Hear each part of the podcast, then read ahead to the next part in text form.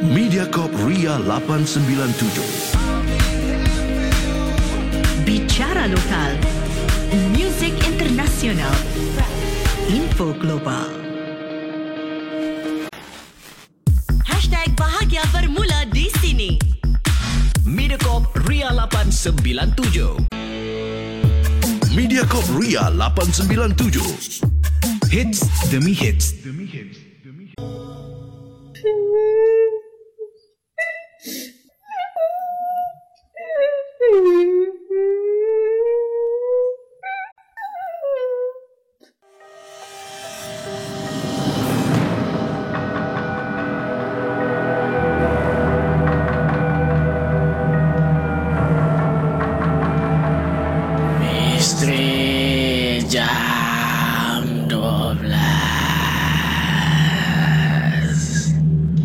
Selamat datang pendengar-pendengar Misteri Jam 12 Saya akan menemani anda setiap malam Isnin hingga Jumaat Tepat pada jam 12 malam Sebelum anda tanya Suara siapa pula ni di Misteri Jam 12? Biarlah saya memperkenalkan diri saya ini.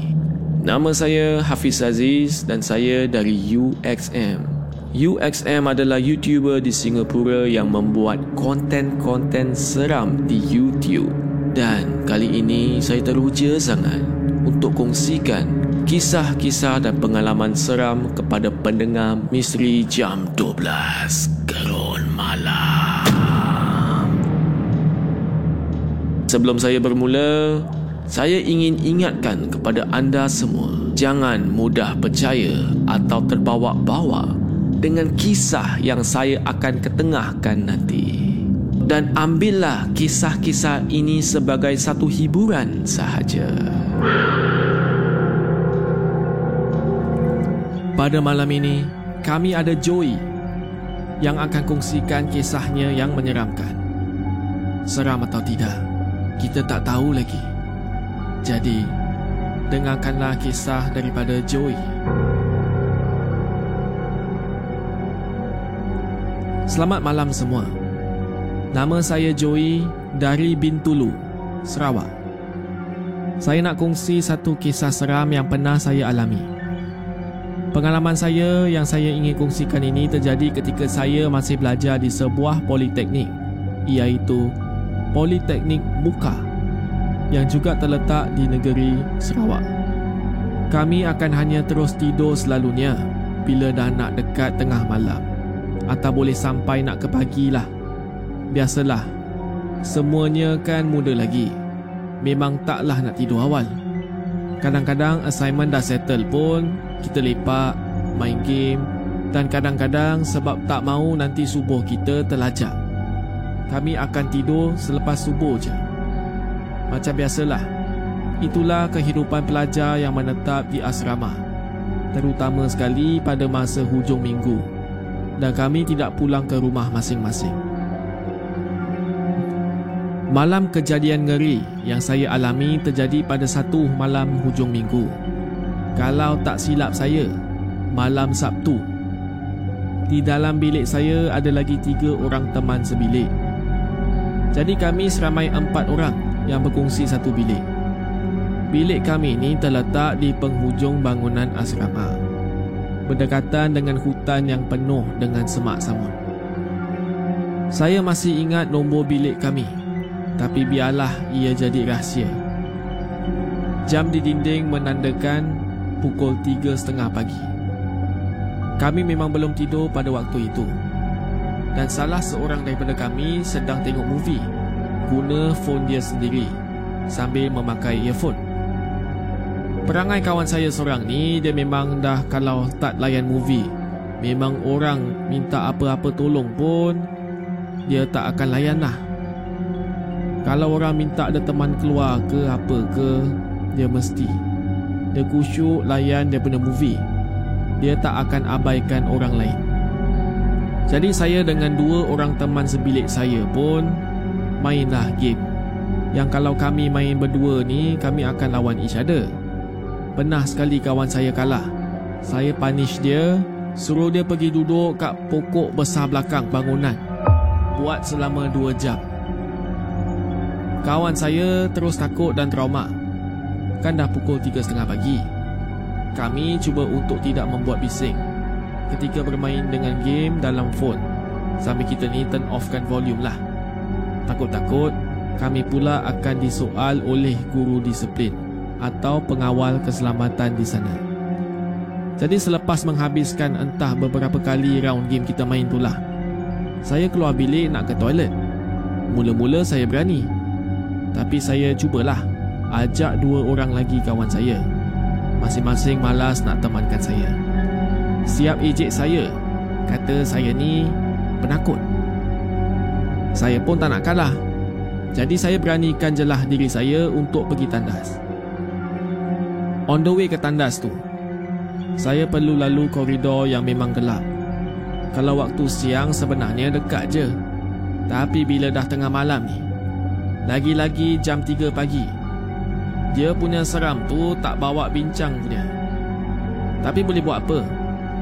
Layan je lah jalan tu sebab saya memang dah sangat tak tahan nak buang air kecil.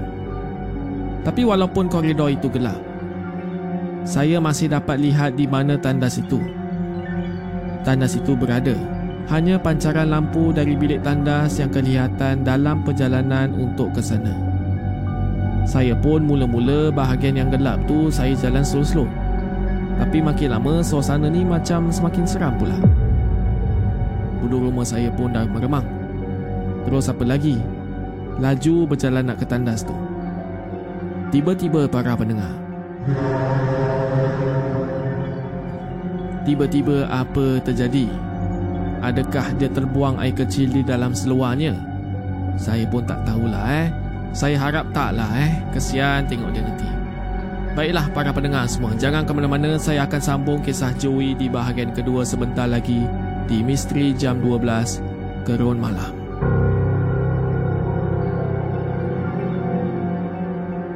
Kami,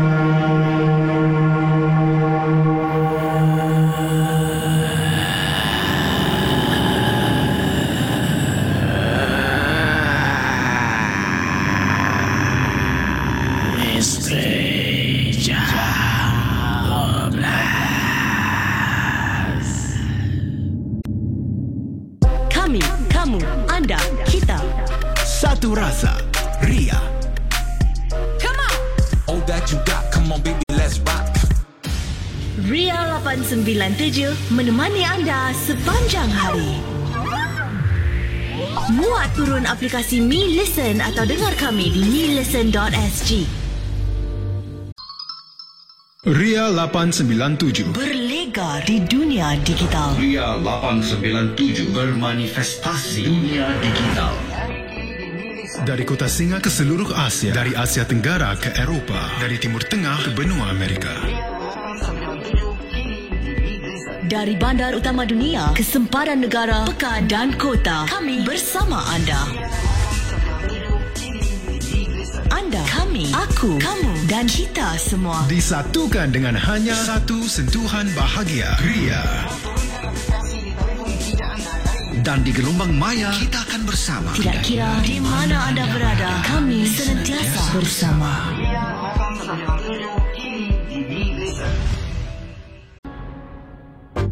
Info, music, hits overload. Vibes overload. Mediacorp Ria 897. Misteri Jam 12 Gerun Malam hantarkan kisah-kisah misteri anda menerusi alamat email mj12 at mediacorp.com.sg di WhatsApp Ria 97868464 rancangan 1 jam setiap Isnin hingga Jumaat. Misteri Jam 12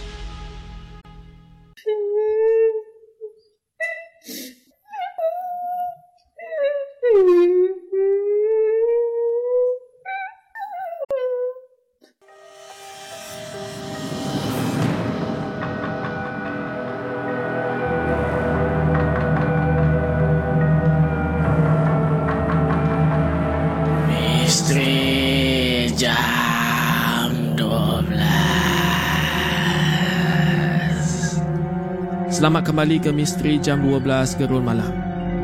Tadi di bahagian yang pertama, kami ada Joey, seorang pelajar dari Sarawak. Hmm, katanya dia belajar di Politeknik lah eh. Dan dia tinggal di asrama. Dan pada satu malam tu, dia nak pergi ke tandas. Pada jam 3 pagi. Dan biasalah, pada waktu siang bila nak pergi tu, rasa sekejap je sampai. Tapi, pada jam 3 pagi tu, suasana dah memang gelap dan sunyi. Katanya perjalanan dia memang rasa jauh sangat. Bila dia jalan tu, katanya bulu roma dia dah meremang. Dari dia jalan dengan perlahan. Tak lama dia pun jalan cepat-cepat. Tiba-tiba ada benda berlakulah kepadanya. Baiklah, saya akan sambung kisahnya.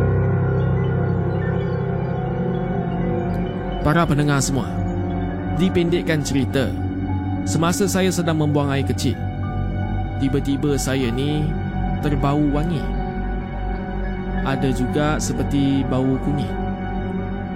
Saya memang dah dimaklumkan oleh kawan-kawan sebelum ini. Kalau ternampak atau terhidu sesuatu, jangan tegur. Jadi pada masa tu, saya diam je daripada tegur atau sebut apa-apa. Saya tahan je mulut saya. Tapi di dalam hati ni, memang saya dah mula rasa takut dan bulu roma saya ni meramang. Dengan pantas, saya pun keluar tandas tanpa menoleh. Seperti yang saya dah maklumkan pada awalnya, bilik kami duduk kat bahagian paling hujung koridor sekali. Koridor tu boleh tahan panjang lah. Belakangnya hutan yang dipenuhi semak samut.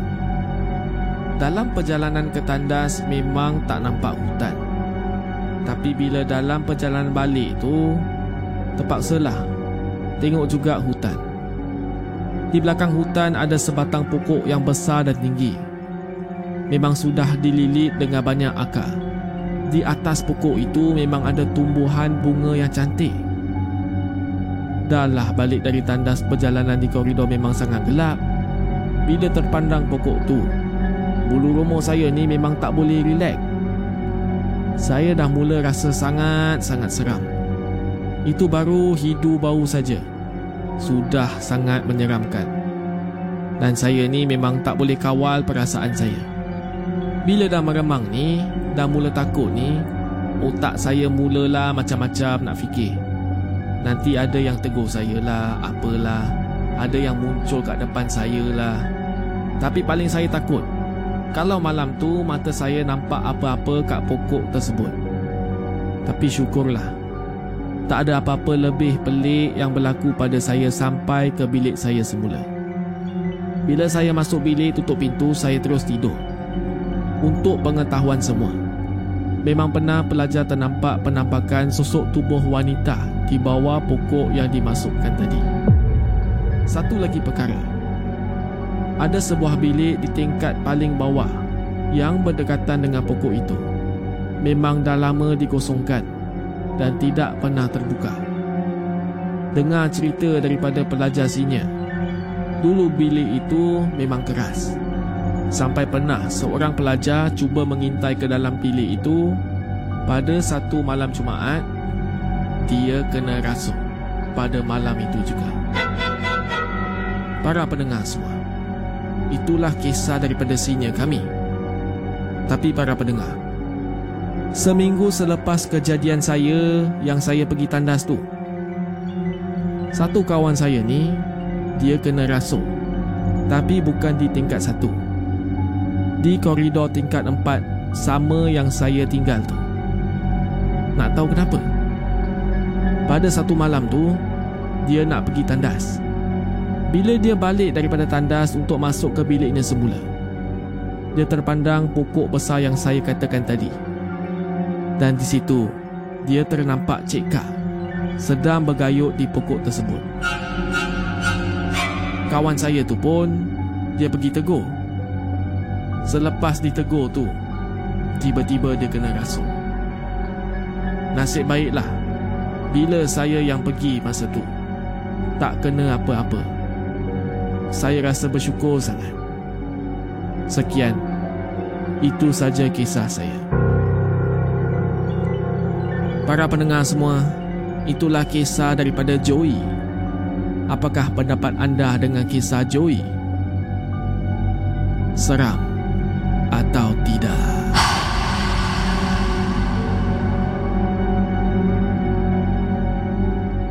Ingin saya ingatkan lagi, jangan mudah percaya dengan kisah-kisah yang diketengahkan. Anggaplah kisah-kisah ini sebagai suatu hiburan sahaja.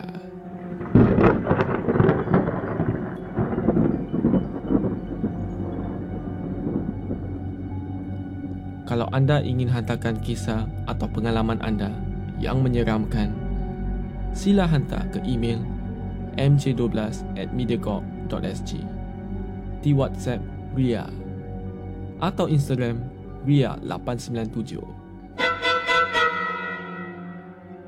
Selamat malam kepada semua pendengar. Saya Hafiz Aziz dan akan saya jumpa anda lagi di Misteri Jam 12 Gerun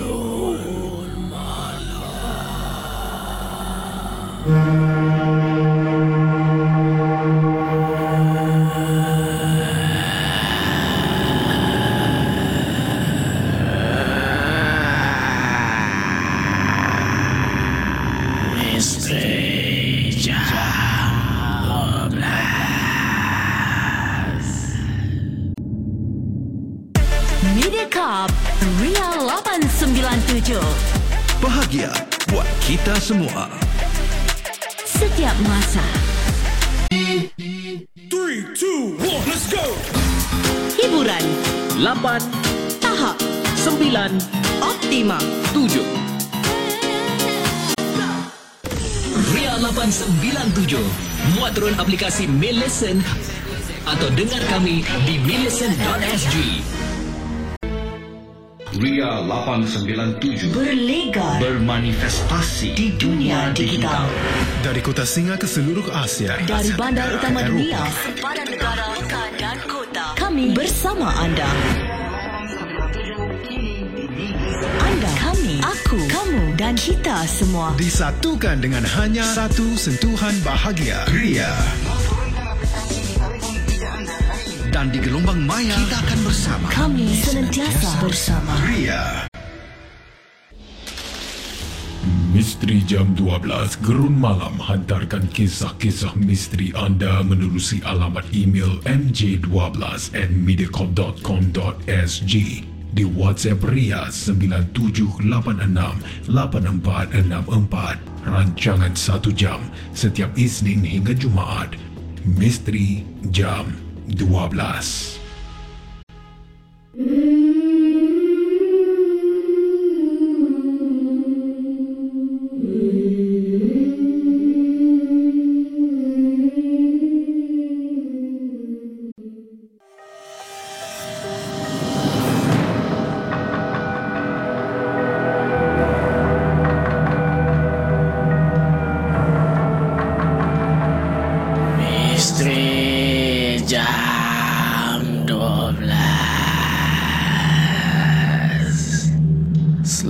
datang pendengar-pendengar Misteri Jam 12 Saya akan menemani anda setiap malam Isnin hingga Jumaat Tepat pada jam 12 malam. Sebelum anda tanya Suara siapa pula ni di Misteri Jam 12 Biarlah saya memperkenalkan diri saya ini. Nama saya Hafiz Aziz dan saya dari UXM UXM adalah YouTuber di Singapura yang membuat konten-konten seram di YouTube. Dan kali ini saya teruja sangat untuk kongsikan kisah-kisah dan pengalaman seram kepada pendengar Misteri Jam 12 Gerun Malam. Sebelum saya bermula, saya ingin ingatkan kepada anda semua, jangan mudah percaya atau terbawa-bawa dengan kisah yang saya akan ketengahkan nanti. dan ambillah kisah-kisah ini sebagai satu hiburan sahaja. Pada malam ini, kami ada Ahmad yang akan kongsikan kisahnya yang menyeramkan. Seram atau tidak, kita tak tahu lagi. Jadi, dengarkanlah kisah daripada Ahmad. Salam Hafiz. Saya Ahmad dan saya nak kongsikan pengalaman seram saya ketika memandu di lebuh raya sewaktu hendak pulang ke kampung. Pada masa tu tak ada aplikasi Google Maps atau Waze macam sekarang. Saya rancang malam tu juga saya nak bertolak pulang ke kampung selepas solat Isyak. Saya nak terus memandu tanpa henti di mana-mana. Biar cepat sampai. Tapi sebelum saya masuk ke highway, mata saya ni dah start untuk mengantuk. Mungkin sebab letih sangat pada hari itu. Maklumlah, balik dari kerja, siap-siap untuk balik ke kampung. Jadi untuk hilangkan ngantuk ni, saya plan nak berhenti di sebuah restoran. Bolehlah saya alas perut dan minum kopi bagi hilang ngantuk. Tapi mata saya ni memang ngantuk yang teramat dah. Kadang-kadang saya nampak jalan macam belok kiri, padahal jalan tu ke kanan. Aduh, memang berat. Jadi berhalusinasi pula saya ni. Paling mengejutkan, waktu tengah drive kereta tu mata saya semakin layu, hampir nak tertutup. Tiba-tiba saya nampak ada benda putih terbang depan. Menghampiri kereta saya yang sangat laju ni. Saya terkejut terus hilang mengantuk. Mata saya terus celik seluas-luasnya. Saya tengok sekeliling. Tak ada apa-apa pun. Mungkin hayalan saya je kot. Dalam hati saya kata. Bagus juga ada benda tu. Terus hilang rasa ngantuk. Selepas beberapa minit saya perasan ada sesuatu yang tak kena. Saya rasa jalan yang saya lalu ni bukan jalan yang biasa saya lalu sebelum ni. Namun saya teruskan juga perjalanan. Saya cuma berharap pada signboard saja. Selepas lebih kurang 15 minit, langsung tak ada signboard atau apa-apa. Hanya ada jalan. Penghadang jalan dan semak samun di tepi jalan. Saya peliklah kenapa langsung tak ada signboard. Dan yang menghairankan saya lagi, jalan ini hanya ada satu lorong. Maksudnya tak ada lorong memotong. Dah macam jalan kat kampung. So saya teruskan perjalanan saya. Jalan ni memang gelap, tak ada lampu jalan. Hanya mengharapkan lampu kereta saya sahaja. Dalam 30 minit kemudian, masih tak ada kelihatan signboard. Saya baru perasan. Saya langsung tak nampak kenderaan lain kat jalan ni. Seolah-olah saya seorang je guna jalan ni. Tiba-tiba rasa ngantuk tu datang balik. Saya masih boleh memandu. Jadi saya memandu je lah. Dalam keadaan penglihatan yang sama-sama ditambah pula jalan yang gelap ni. Kadang-kadang tu saya tak nampak jalan dah. Saya perlahankan sedikit kereta saya dan cuba cari garisan jalan. Agak pudar tapi saya follow je lah garisan tu dan beberapa minit kemudian tiba-tiba kereta saya ni bergerak laju dengan sendiri. Dan saya perasan kereta saya seolah-olah menurun ke bawah di jalan yang sangat curam. Belum sempat saya nak buat apa-apa. Gedebam. Beberapa detik selepas tu penghilatan saya kembali elok. Saya sedar-sedar je saya sedang terbaring di atas rumput. Saya lihat sekeliling saya Semuanya semak semut Dalam beberapa meter dari tempat saya terbaring tu Saya ternampak kereta saya dalam keadaan terbalik Ada sedikit api kecil yang membakar kereta saya tu Waktu saya fikir kereta saya akan meletup Jadi saya pun dengan pantas cuba bangun untuk pergi dari situ Namun saya tak dapat nak bangun Sakitnya memang teramat sangat Seolah-olah tak boleh kawal kaki saya Setiap kali saya cuba bangun, setiap kali itulah saya rasa sakit sangat. Saya cuba merangkak menjauh, tak sampai seminit. Kereta saya tu berapi pula. Saya berhenti dan terbaring untuk berehat. Saya berharap adalah nanti orang akan nampak saya terbaring di tepi jalan ni. Memang mengharapkan pertolongan saat itu. Masih tak ada orang yang lalu. Saya pun mengiring menghadap ke kereta saya. Saya tak boleh buat apa-apa selain daripada hanya melihat kereta saya terbakar hangus. Lama kelamaan, api kereta itu makin malam. Mata saya semakin layu. Dan dalam beberapa minit selepas tu pula, pandangan saya jadi gelap. Saya tertidur. Para pendengar yang sedang memandu, harap anda semua segar-segarlah eh. Jangan tertidur pula. Ya. Saya akan sambung kisah Ahmad di bahagian kedua di Misteri Jam 12 Gerun Malam.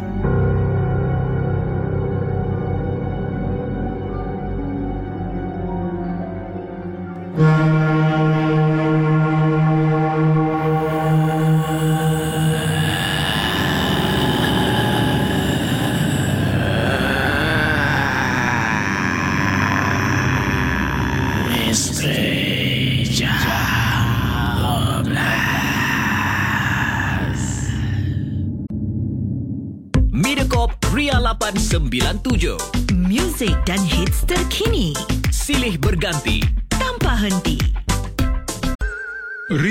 897 Berlega di dunia digital. Ria 897 bermanifestasi dunia digital. Dari kota Singa ke seluruh Asia Dari Asia Tenggara ke Eropah Dari Timur Tengah ke benua Amerika Dari bandar utama dunia ke sempadan negara, pekan dan kota, kami bersama anda.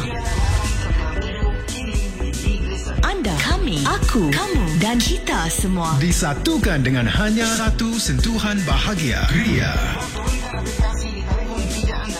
Dan di gelombang maya, kita akan bersama. Tidak kira di mana anda berada, kami senantiasa bersama.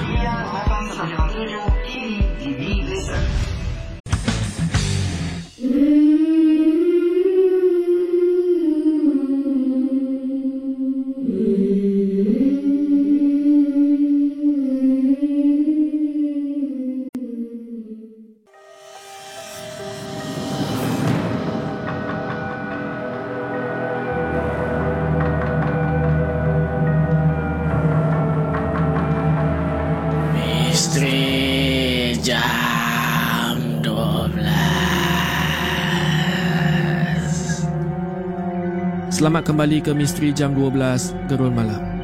Sebentar tadi kita telah mendengarkan cerita Ahmad yang tersesat sehingga terlibat dalam kemalangan. Marilah kita sambung kisah Ahmad. Sebaik sahaja saya sedar, saya masih lagi ada di tepi jalan. Masih lagi dalam keadaan mengiring menghadap kereta saya yang rentung tu. Saya masih lagi seperti sangat penat. Susah untuk celik mata saya. Dalam pandangan saya yang sama-sama itu, saya nampak macam ada orang berdiri di tepi kereta saya. Dengan suara saya yang sangat lemah ni, saya cuba panggil orang tu. Namun tidak dilayan. Dia hanya berdiri saja di situ. Saya cuba celikkan mata saya. Baru saya perasan, orang tu ialah seorang budak perempuan. Kemudian saya nampak datang seorang wanita dewasa. Wanita itu duduk cangkung depan budak itu sambil memegang kedua-dua tangannya. Dan kelihatan wanita itu sedang bercakap-cakap dengan budak perempuan tadi. Saya tak dapat dengar perbualan mereka. Tapi suasana di sekeliling memang sunyi. Penat saya panggil. Tapi diorang tak layan saya. Saya pejamkan mata saya balik. Tak sampai satu minit pejamkan mata. Bila buka balik mata saya ni, tiba-tiba dua-dua orang tadi hilang. Sumpah pada waktu tu memang saya rasa takut. Saya cuma mampu berdoa kepada dia. Hanya dia sahaja yang boleh tolong saya. Tiba-tiba mata saya dapat celik dengan luas. Saya cuba bangun dan akhirnya saya dapat bangun. Dengan keadaan yang tak bermaya ni, saya tengok sekeliling, langsung tak ada orang. Semuanya gelap gelita. Dalam hati saya pun berkatalah, Aduh, kat mana saya ni? Saya fikir daripada saya duduk sini menunggu bantuan, baik saja saya terus jalan kaki. Manalah tahu tiba-tiba ada kampung atau orang kat sini. Selepas beberapa minit saya nampaklah dari jauh seperti seorang perempuan rambutnya sangat kusut dan serabai. Dia berdiri je kat situ. Langkah saya terhenti seketika. Saya pun lambai-lambai tangan padanya. Tiba-tiba sahaja, dia melari menuju ke arah saya. Saya pun apa lagi? Saya patah balik ke belakang. Kat belakang saya pun sama. Saya nampak ada orang berlari menuju ke arah saya. Saya tak ada pilihan lain. Saya lari masuk dalam semak. Saya masuk dalam sedalam-dalamnya dan cuba cari bahagian yang memang tersorok. Saya nampak dua wanita gila tu berdiri di tepi jalan memandang ke arah saya. Dan saya dapat rasakan dia nampak saya. Memang tak boleh lari dah waktu tu. Saya pun pejam mata saya, badan saya pun dah menggigil dah dalam ketakutan. Saya cuba tak keluarkan apa-apa bunyi. Air mata saya dah mengalir dah. Saya punya plan nak saja saya tutup mata saya sampai saya tertidur. Walaupun diorang ni dah dekat dengan saya, saya harap diorang tak apa-apakan saya. Entah kenapalah. Saya buka juga mata perlahan-lahan dan saya tengok diorang dah tak ada. Saya menoleh ke sana dan ke sini mencari diorang. Tapi diorang tak ada. Saya terjaga sebab terdengar bunyi daun seperti dipijak. Seperti ada orang masuk dalam semak. Waktu tu, memang saya fikir orang yang masuk semak juga sebab orang nak cari saya. Bertambah takutlah saya pada waktu itu. Saya bersedia untuk lari. Tiba-tiba, saya nampak orang gila ni merangkak laju ke arah saya. Sambil ketawa tanpa berhenti. Saya ni tak sempat buat apa-apa. Yang saya tahu, Waktu tu saya memang takut sangat-sangat. Saya terkejut dengan secara spontan saya menjerit sekuat-kuat hati. Tiba-tiba saya rasa gelap dan tak sedahkan apa-apa. Saya pingsan. Sedar-sedar aja bila buka mata, saya dah dekat hospital. Saya nampak ada seorang jururawat di sebelah saya. Saya pun tanyalah pada jururawat tu apa yang berlaku. Dia pun ceritakan saya. Rupa-rupanya saya terbabas mungkin sebab mengantuk sangat. Lagipun, jalan yang saya lalu tu memang tak ada orang yang guna pada waktu malam. Disebabkan saya tak sampai ke kampung dan family cuba hubungi saya tak dapat, mereka buat laporan polis. Rupa-rupanya, dah tiga hari saya hilang. Pasukan penyelamat dapat temui kereta saya yang rentung. Esoknya, mereka bawa